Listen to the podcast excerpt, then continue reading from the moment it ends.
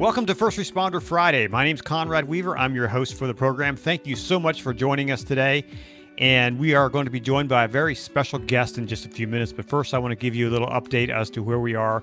We're in the process of producing a documentary film called PTSD 911. It's a story about first responders who are dealing with stress and the after effects of post-traumatic stress and things like that. And so it's a really exciting program. We're talking to people from all over the country and now even all over the world. In fact, this past week, I talked to a lady from Dublin, Ireland, and I talked to a police officer from Toronto. And so people from all over the world are hearing about this. And so it's a worldwide issue with law enforcement and first responder communities of dealing with trauma. But today I have a very special guest.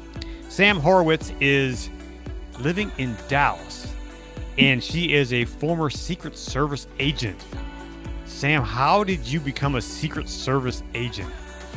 Oh my gosh. Well, the short story to that is, not a lot of people know that the Secret Service went from the Treasury Department when I joined to the Department of Homeland Security, where it exists now. And so after graduating from college and going on to law school, I made the decision after my first year of law school. I decided there is no way that I want to practice law. And I had the fortune of working at the U.S. Attorney's Office doing an internship and meeting federal agents from many different agencies working on a big drug case. And I said, you know what, let me ask some questions. Let me explore a little, because this sounds like what I want to do. And I knew I wanted to be in some type of investigations, not knowing that the Secret Service, where everybody's used to those dark sunglasses and the dark suits protecting the president. If you're detailed outside of the Washington field office, you are in a criminal squad. So I was lucky enough to be sent to New York. I was in the New York field office, assigned to the Electronic Crimes Task Force. And then a funny thing happened, because the United Nations is located in New York. We had a lot of cross responsibilities supporting PPD, the Presidential Protection Division, and VPPD. I fell in love with the protection side, and that's what I did for the remainder of my career after the Secret Service, transitioning even into the local level.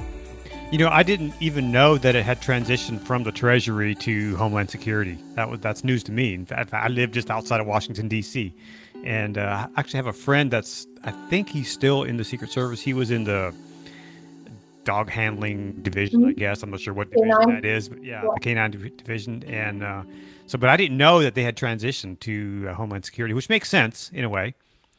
Well, I mean, it really did turn the agency on its head, if you will. After 9/11, a lot of decisions were made out of the White House, and one of them was moving the Secret Service into and under that umbrella of DHS.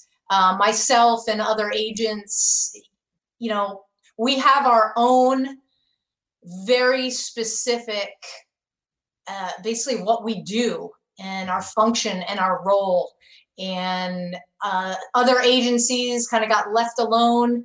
And if you talk to some of the old timers like myself, we definitely all would have agreed that we needed to stay where we were, focused 100% on our mission. And once that transition was made over to DHS, like I said, it turned field offices upside down. Mm-hmm.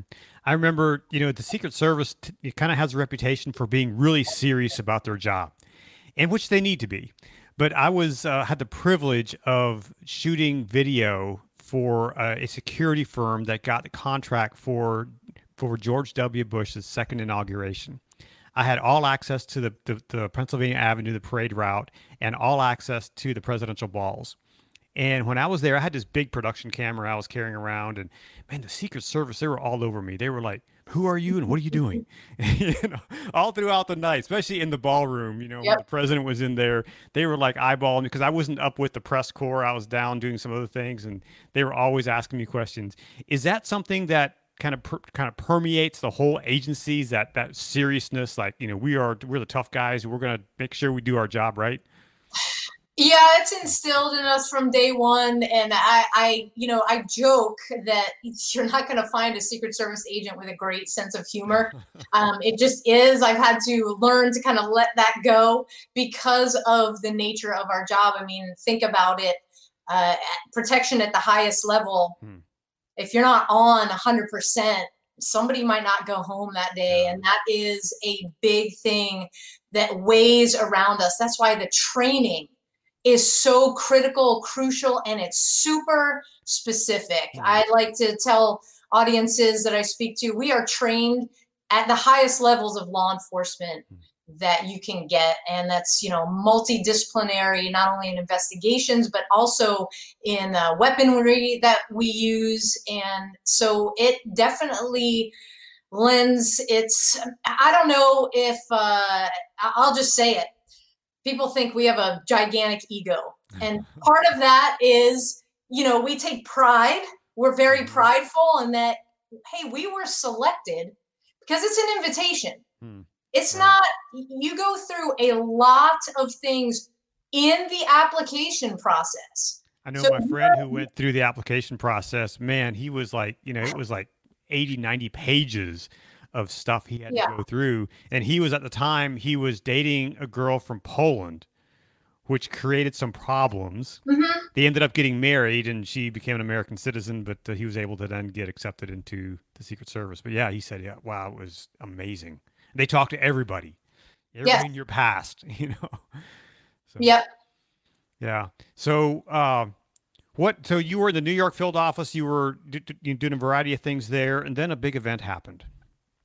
Yeah, I was going to work with thousands of others on a bright, sunny fall Tuesday morning, and all of a sudden got stuck in a weird traffic jam that would have never existed in that particular location at that time of the morning. And it set events into play that would forever change my life and really become a purpose and a passion of what I'm doing now. I was in Tower One on 9/11 when American Airlines Flight 11 struck it. And it's because of that training that I just spoke about, where I was able, there was no, as we know from the PTS brain, we got fight, flight, or freeze. There definitely was no freeze. It was all immediately recognizing that there was an emergency situation going on, grabbing as many people as I could and going up an escalator and out an exit door that I had never used before. My intuition, my gut, just said, go that way, Sam. And that's exactly what I did. And ultimately where I ended up out on the plaza level, because I hit that door. It saved me and those that were with me from having a lot of debris, concrete, metal, pieces of people actually fall on us. And as you know, a firefighter was killed when unfortunately, he was struck and killed when one of the jumpers landed on him. So it was there was no fear. And I say that not boastfully, but again, because being trained at the level that I was, imagine, because you don't get this in the police academies.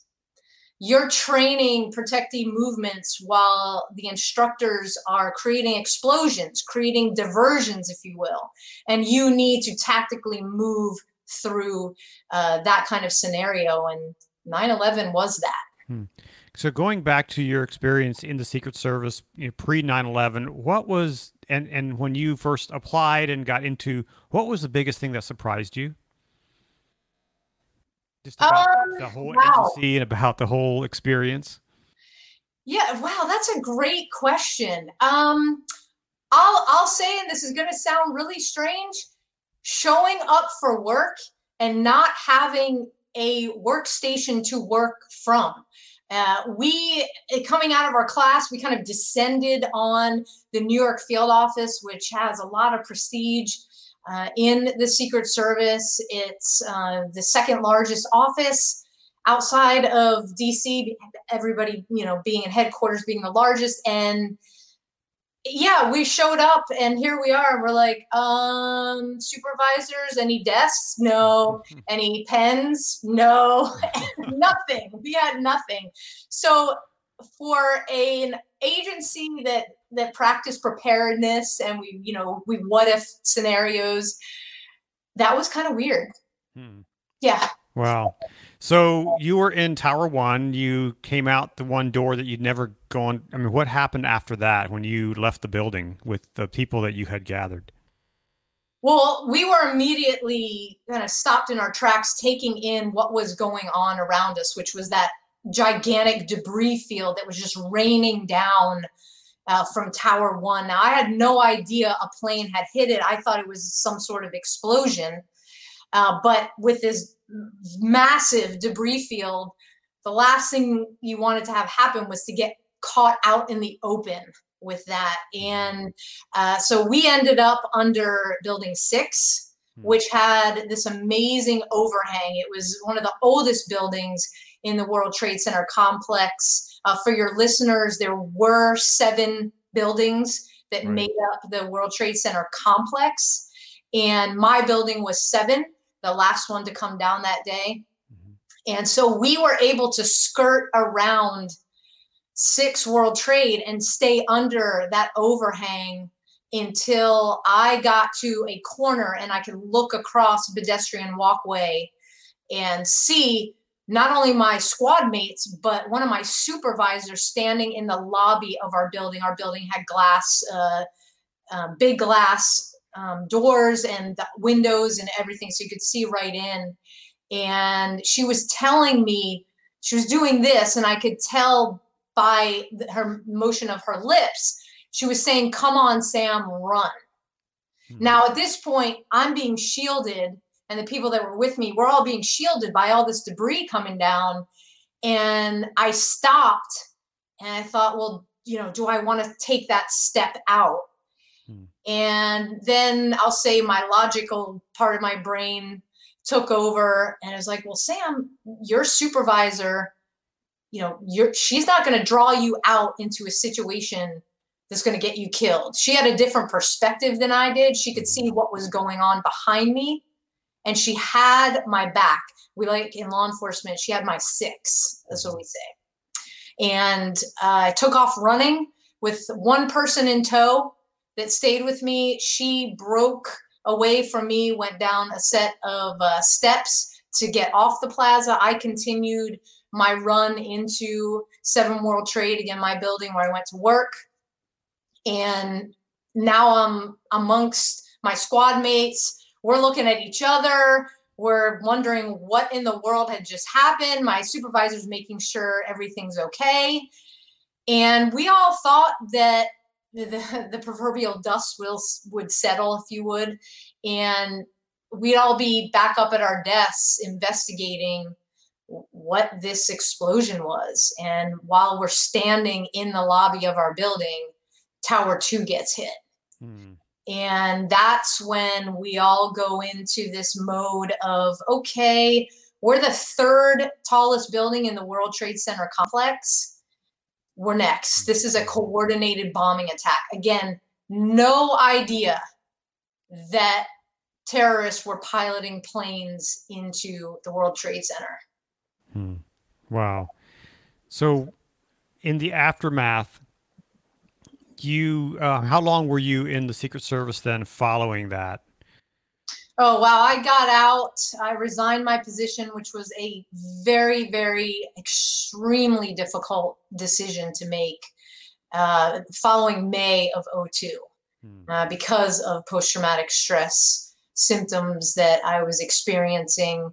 It made it, I won't say impossible to do my job, but as I mentioned before, if you're not 100%, and that means somebody might not go home that day.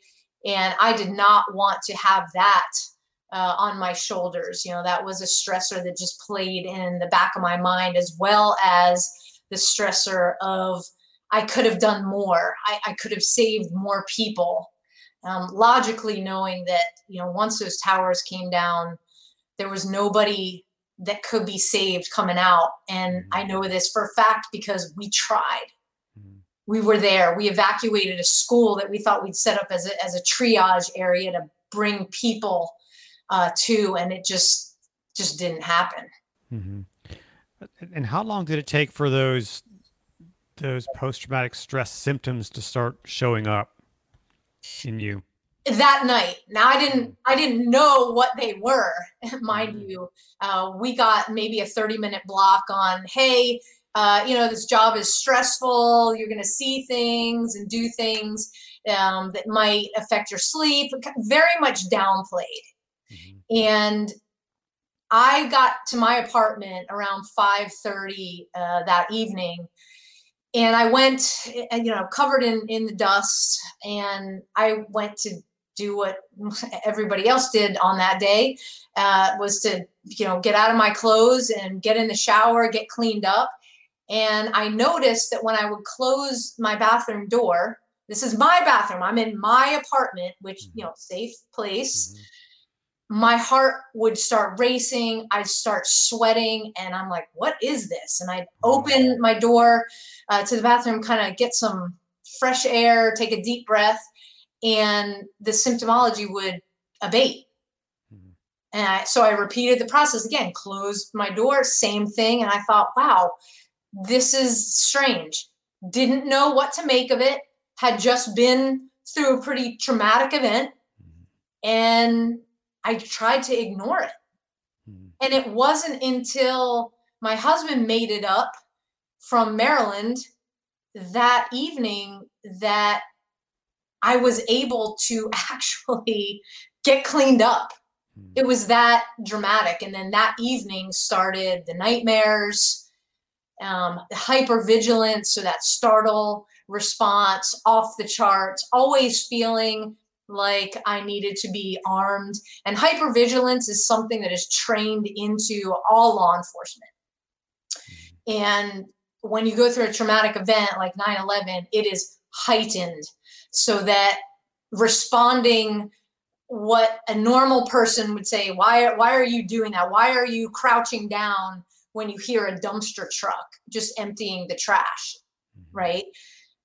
That was my startle response. It was get low, and I'd immediately go for my gun. Well, you can't operate in normal society. And I can laugh about it now because I've talked about it to so many groups for so many years now. And I kind of paint this picture, and they laugh with me too. So it's great. Here's this amazingly trained human being reduced to responding abnormally when a dumpster truck is just doing what dumpster trucks do. Wow. So hot. So coming out of the gate like that, with that very first day, I mean, how did those things progress? Did it get worse? Did it, did it start to ease off? What happened over the next few months? Oh, it got a lot worse. So, for first responders that are exposed to a traumatic event, it is a perfectly normal, let me say that again, it's perfectly normal to have some sort of stress response, whether it's interrupted sleep, nightmares, the hypervigilance, your again, that startle reflex being heightened. But over time, that dissipates, okay? Think of it as our neurological system, the wiring in our brain kind of reestablishing those neurosynapses so that we can go on about our day in a normal fashion. And what was happening to me was all of those symptoms that I just mentioned got jacked up really bad. And I learned to use alcohol to self-medicate, to bring everything down, to numb myself out. Basically, it helped me sleep, even though, with alcohol, you get to a point where it absolutely, because science will tell you, interrupts that very important sleep pattern. But if I could get 3, 4, 5 hours of sleep without nightmares waking me up, I was going to take it. And nobody wanted to talk about the elephant in the room. We were all suffering. And our entire field office went through this, everybody that was there. And then we had no field office, gone. Wow. So here we are, you know, the second largest field office in the Secret Service, and we're spread out all over New York City. Nobody has a quote unquote home, safe place to go to every day. Mm-hmm. And that through the feeling of not really having control over what was going on. Again, that lack of being in a safe place, you know, is the space that we're renting above a BMW car dealership, no joke. Mm-hmm. Didn't have doors either, not kidding, no doors. Secret Service working in an office with no doors. Another thing, just craziness. And if I felt that there was no foothold that I could get to stop myself to kind of have time to reflect and put names to what was going on. And I liken it to if, you know, you hike in Colorado or you've been hiking anywhere where you get onto that loose gravel and you can't really get a foothold to continue your, you know, ascent.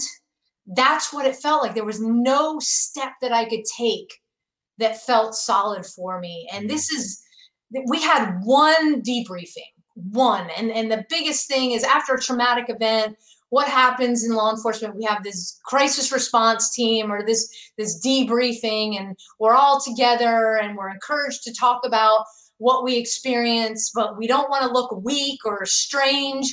So we tell the folks leading it, and it's gotten much better now because they're being led by actual like people in law enforcement versus what we had. And you don't want to say, now I could barely get the words out. My emotions just took over. And so we had the one debriefing, and then that was it. Mm-hmm. And I had asked, they handed out their cards and they said, hey, if you need assistance, we're here. Okay, if you need assistance, we're here. Those are the last words that we heard. Kind of comforting until you make that call and you realize, well, you're not actually there. And after the second time, connecting the dots, really like, I'm on my own here. I don't know how to explain what's going on.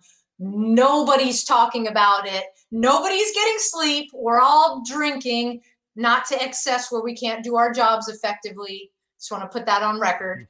But without feeling like we could open up and talk, that really made things a lot worse. And it was not only myself, but it was 8 other agents. In 1 month, we made the tough decision to resign as agents. And I mean, it is something that's unheard of. I mean, you go into the Secret Service for life. Mm-hmm. There's not a lot of people that use the Secret Service as a stepping stone to do something else. It's just unheard of. Mm-hmm. That's like, we landed in the highest echelon of law enforcement, and this is where we're going to stay to see our mission through. Mm-hmm. And because of the mass exodus, it threw our leadership into chaos, if you will. DC didn't know what to do other than to transfer people left and right, and it was a big mess. Mm-hmm. And I went on afterwards thinking that I moved from New Jersey, where I was living, to Maryland with my husband, thinking, all right, now I'm in a stable place. Mm-hmm. But without getting stability up here, the PTS symptoms just got worse and worse and worse. And then one evening, it was New Year's Eve, I called it quits. I'm like, I cannot live like this anymore. Nobody can understand what I'm going through. And I completely self-isolated and thought, no, I don't want to exist like this. And so I found myself in my basement with a whole ton of alcohol and was ready to take my own life. Mm. Wow. So you went, so just on the timeline, this happened in September, obviously. Mm-hmm. By May, you were out of the Secret Service. Yeah, it was the end of May. Yes. So 8 months later, that fast. And you said 8 others or 8 total from that agency? 8 others for myself to make 9. Wow. Yes. So obviously this is an event that impacted everyone. I mean, I was living in Colorado at the time and, you know, I couldn't get my eyes off the TV and stop crying, you know, for days. But I can't imagine being there and seeing that and experiencing what you went through. I mean, but all the training you got, you said you had a 30-minute thing that said, you know, oh, by the way, you may see some stuff. Right. That I mean, nobody ludicrous, really, you know. Well, nobody could have, unless you have some, you know, crystal ball, where I'm sure people will say, yes, you know, 9/11 was an event that was predicted to happen. We just didn't have the timeline, knowing what happened in 1993, the bombing. Mm-hmm. Right. Same parties involved. Yeah. Just different modality. Yeah. But so has anything, to your knowledge, has anything changed there in the Secret Service to provide more, you know, mental health training for agents and people there? No. And the reason I can emphatically say no is that I just talked to an agent who retired not too long ago. Small world, just so happens that he now lives less than 10 minutes from me. And he's a really great friend. And I asked him that question. He got to the senior leadership level in the service. And I asked him straight out, did anything change after 9/11? And he just, you know, first he kind of got this sarcastic laugh. And that's all I needed to hear. He's like, yeah, there was no learning from it.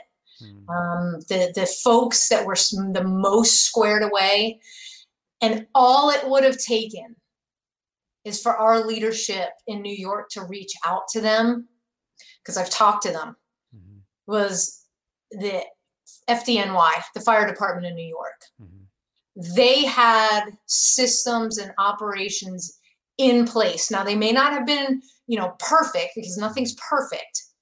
But to serve the men and women of the FDNY during and post 9/11, they had their stuff together. Mm-hmm. And we relied on them, as well as the NYPD, to fulfill our missions, especially if we had a huge UN event.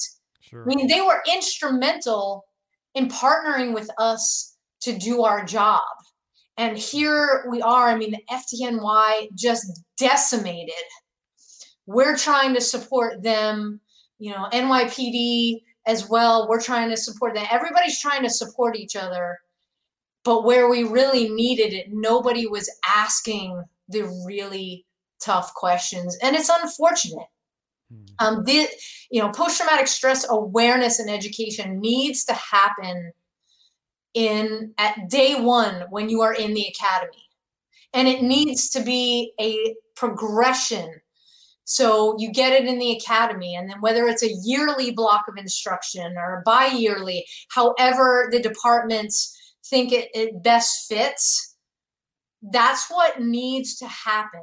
And I ask, when I speak to chiefs and former chiefs, I ask the question, I'm like, when you hire somebody, right, you dump a lot of money into these folks in training, mm-hmm.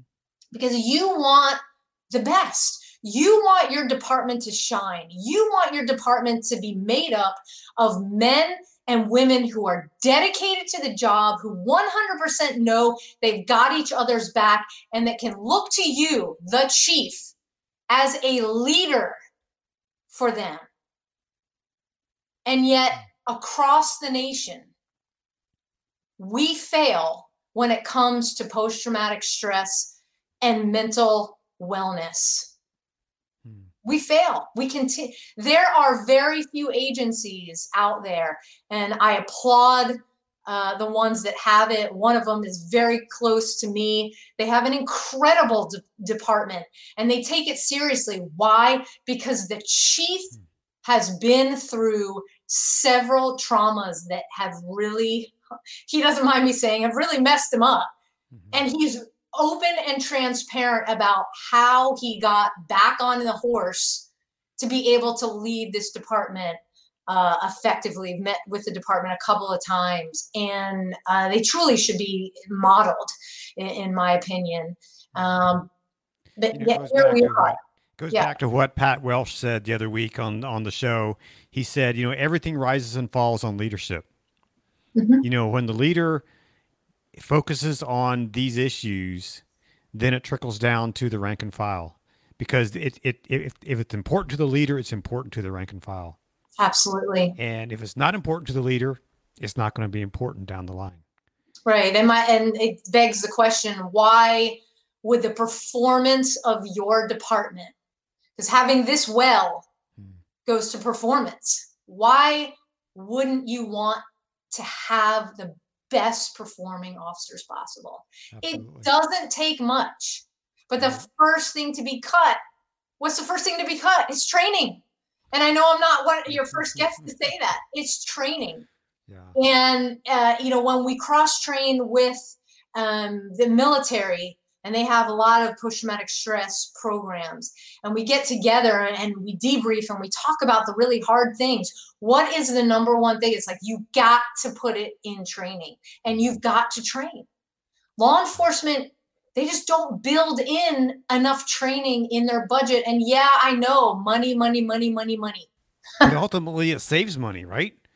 In the long run, absolutely. Because it's cheaper to keep people healthy than it is to fix them at the back end. Amen. Yeah. So speaking of fixing people, so you found yourself in your basement, surrounding yourself with all the booze you want to drink, and you were ready to end it all. What happened? Obviously, you're still with us. Yeah. Thank God. Yeah. Thank you. Yeah. As I have the gun to my head, pressing the trigger the first time, I'm in my basement alone. I know I'm by myself, and a voice from, call it upstairs, said, "Sam, it's not your time." Those are the very clear words that I heard. And I put my gun, kind of took it away, and I'm looking around. And again, I know I'm by myself, and I can only imagine it wasn't my husband. He was upstairs sleeping. Nobody else was in my house. There was a force, something higher, a higher power that spoke.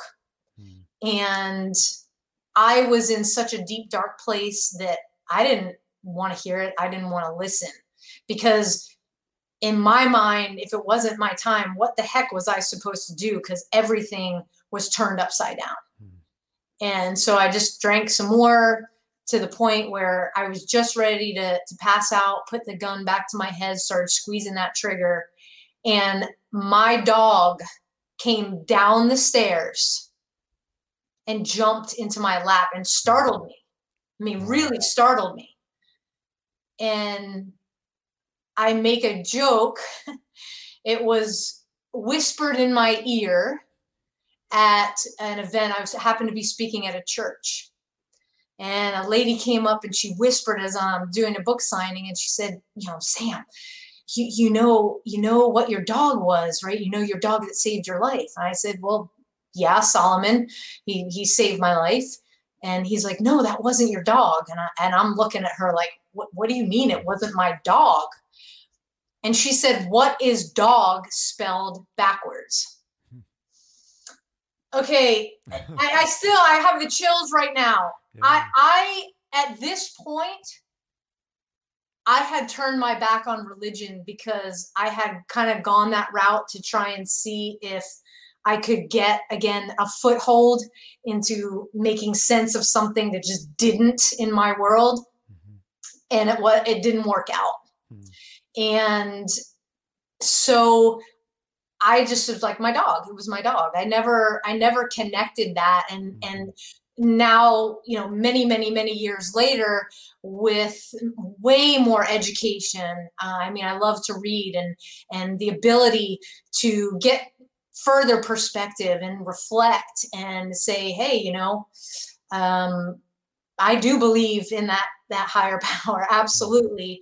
And it was him that spoke to me. For me, it's a him that spoke to me. It sounded like a male voice that night. And he did send my dog, and my dog was the embodiment of him bringing everything into perspective. And I, after that happened, I was like, okay, I passed out, came to a few hours later, Solomon was curled up right next to me. Like, okay, I gotcha, not leaving your side here. And I took, you know, I don't know how many, it seemed like 5 minutes, it was probably more, in the bathroom, just splashing water on my face and staring at my reflection, recognizing my reflection, because PTS had me in its claws so bad.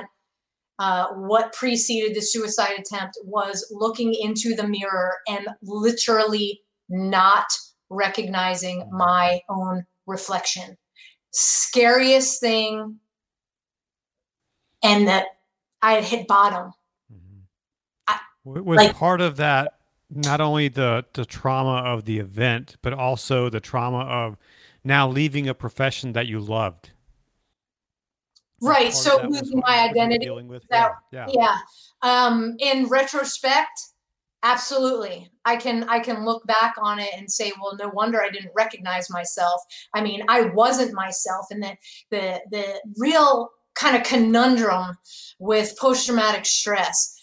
If you read about resiliency and how to build resiliency in yourself, a resilient police department, however you want to look at that word, is having a concrete social structure intact so that you can reach out. Well, the thing with post-traumatic stress is that most people, when you talk to them, they self-isolate.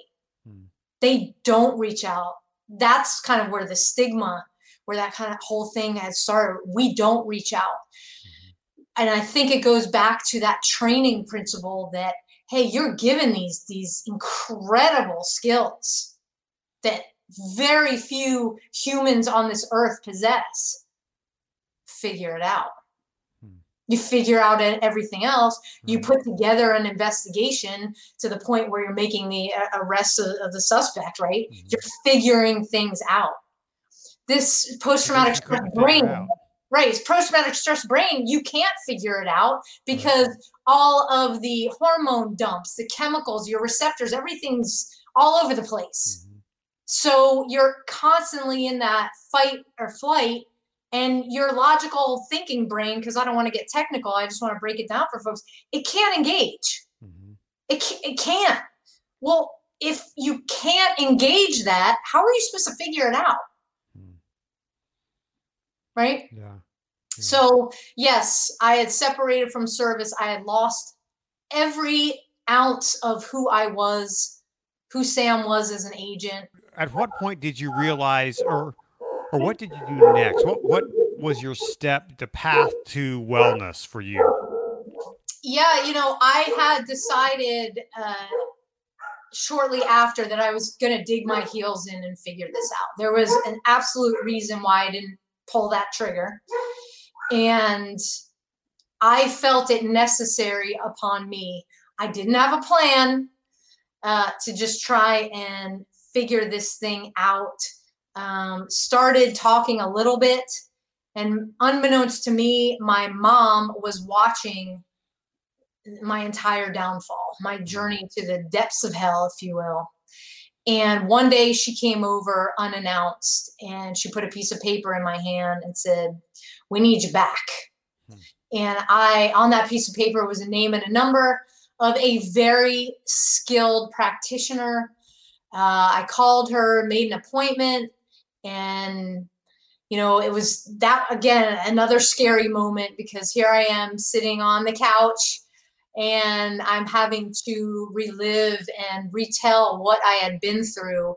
And my startle reflex was still really, really high. As I'm sitting on the couch, she's asking me to go tell her, you know, what happened. And the front door to her office got slammed, like rattling, the windows slammed. And I just about hit the ceiling. Hmm. Okay. So she could see at that point, it was absolute, you know, I was desperate. I was like, just tell me what I need to do to get well again. And we did a very specific therapy protocol called EMDR, which is eye movement desensitization reprocessing. It's really fancy. It's very technical. Basically what it does is uses light and sound, a combination of, or leaving one of those out, to help get those connections back in the brain so that the person exposed to trauma is living a life, call it, as close to pre-event as possible. So I no longer duck and go to pull a gun in Texas. So yeah, I have my concealed carry, my license to carry here. So I no longer, you know, duck down, go to pull my gun, I'll say abnormal responses to normal events throughout the day. The olfactory response tends to still be there. So if I smell burning concrete, it's a reminder of what I've been through, but it doesn't take me back into, you know, that quote unquote flashback where I'm reliving the event that used to happen, doesn't happen now. And I just feel so blessed and to have been able to go through the experience that I did on 9/11, even though it took me to the point where I, you know, tried to kill myself, and to come out of that so I could bear those scars to help others get through it. And I get to do that with an amazing group of people, retired as well as those still on the job, police officers and firefighters, and it's just as well as practitioners. And we go into departments and we tell our stories and we talk about post-traumatic stress, and we really dive into it. It's not boring like education, where we're talking statistics, and that you're getting a firsthand idea so that you can, in the audience, you're sitting there, and the feedback that we've gotten is like, I want to thank you so much. That's me. I'm where what you were telling in your story. I'm there and I need your help. And that's why we have an incredible network. It's not just us. We have practitioners that it's outside agency, completely confidential. Mm-hmm. You can pick up the phone, get folks help.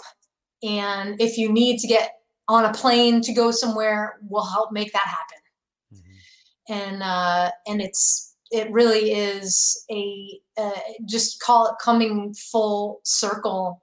And I wouldn't have it any other way. I feel like, although I'm separated from law enforcement for many years now, that heart of service, it never leaves. So yeah, was it a tough transition? Absolutely. But when I found my purpose and my mission, and I get to live that every day, surrounded by a community of amazing people that were all like-minded, that's what it's all about. What do you do today to keep yourself healthy? Oh my gosh, there is these. So these are, I'll give you a few of my off the couch, that's what I call them, strategies. That too has been a journey because I never stop learning. I want my toolbox to basically be overflowing with resources, strategies, and tactics that I can lean on when things get stressful. And let's face it, 2020 is about as stressful as it gets. And I also have a teenager. So navigating the school, are we doing it at home? Are we doing it in school? I know. I feel your pain. I've been through that. So we're past the teenage years, but yeah, we had two of them at once. Absolutely. Yes. Yeah, so you full on know, and it is starting my day very purposefully with some breathing exercises, some guided visualization, and it takes 5 minutes. I don't want people to think, oh God, she's going woo-woo on us here, okay? It's 5 minutes. It's scientifically backed. We're pushing it for specifically law enforcement officers. It's something we talk about in our workshops, and it is amazing. The second thing is, I talked a little bit about the religious part, is really that necessary thing to believe. And whether it's belief 1,000% in your mission, bringing in the spiritual aspect, or not a spiritual aspect, okay? It's totally up to the person doing these practices. It's finding that core belief. It's understanding where you fit in the bigger picture of what it is to be on this planet. Okay, I just went totally philosophical on you. Let me break it down. Let me break it down, because it is vitally important for first responders to understand. You were born to do what you do. Okay?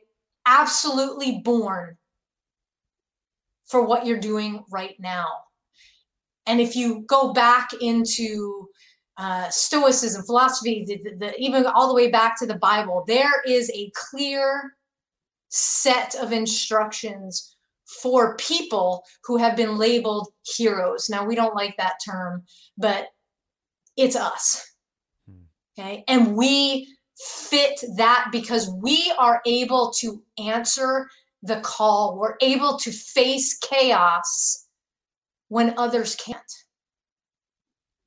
That's what we're pre-programmed to do on this planet.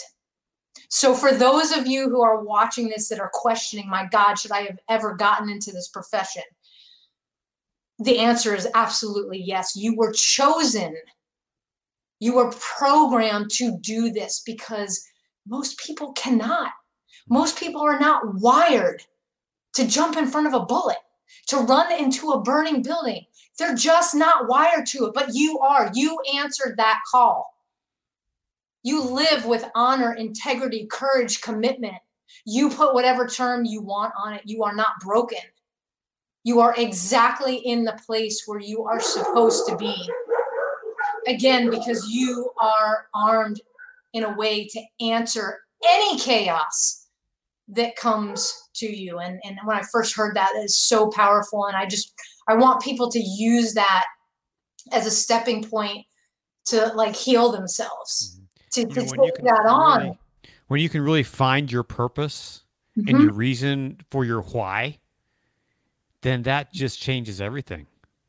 100%. And I'm getting ready to go through this course, so a little shout out for my friend, my virtual friend, Don Miller at StoryBrand. I don't really know Don, but I know him from his podcast.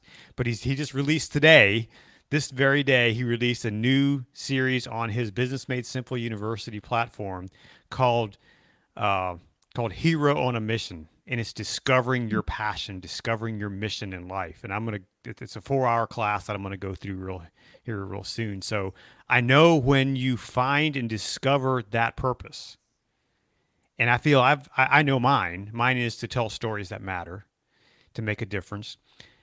When you find that, then your life makes sense and everything starts falling into place. Now, there's still stuff you got to deal with, right? There's still stuff that you got to focus on and fix and life. Yeah, life happens. Right. But it really, it helps you wake up in the morning with a reason to get out of bed. And a reason to attack your day and to go into your day because you have a mission, you have a purpose. Yeah, and two more quick things, if I could, is physical exercise. You gotta work out. This gets better when you physically move and you challenge yourself physically. And the last thing I'll just touch on, there's lots of other ones, but is gratitude. People would tell me for years, oh, Sam, keep a gratitude journal. My therapist would even hey, you got to write. And I was just like, no, No, it was the one thing that I just pushed away. And the more and more I came across, again, I'll go back to scientific studies, first responders who had navigated through the crap and gotten themselves well. That is a common thread. So call it gratitude journal, call it just writing down three quick things that you're grateful for that day and try and make them different every day. Oh my, you want to talk about getting up in the morning? That'll boom, boom. It's like gratitude. Yes, let's go grab some. There's always, always, always something to be grateful for, even when you're in the lowest point in your life and you feel like there's just no way out.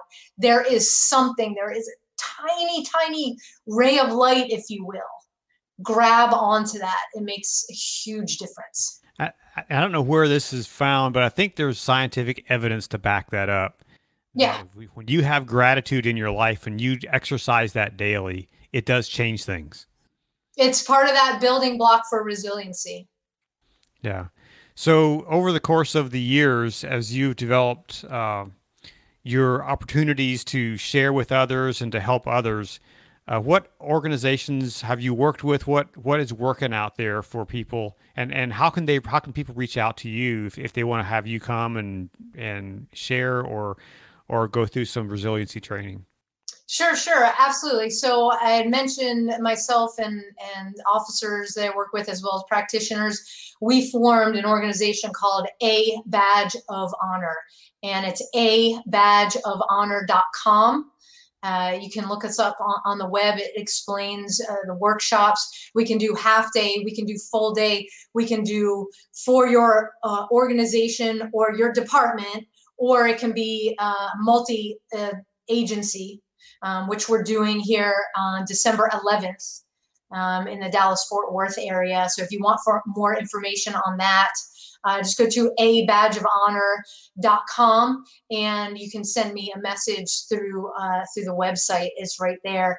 And we have, so like I said, I have two letters behind my name that I really don't advertise, and is JD.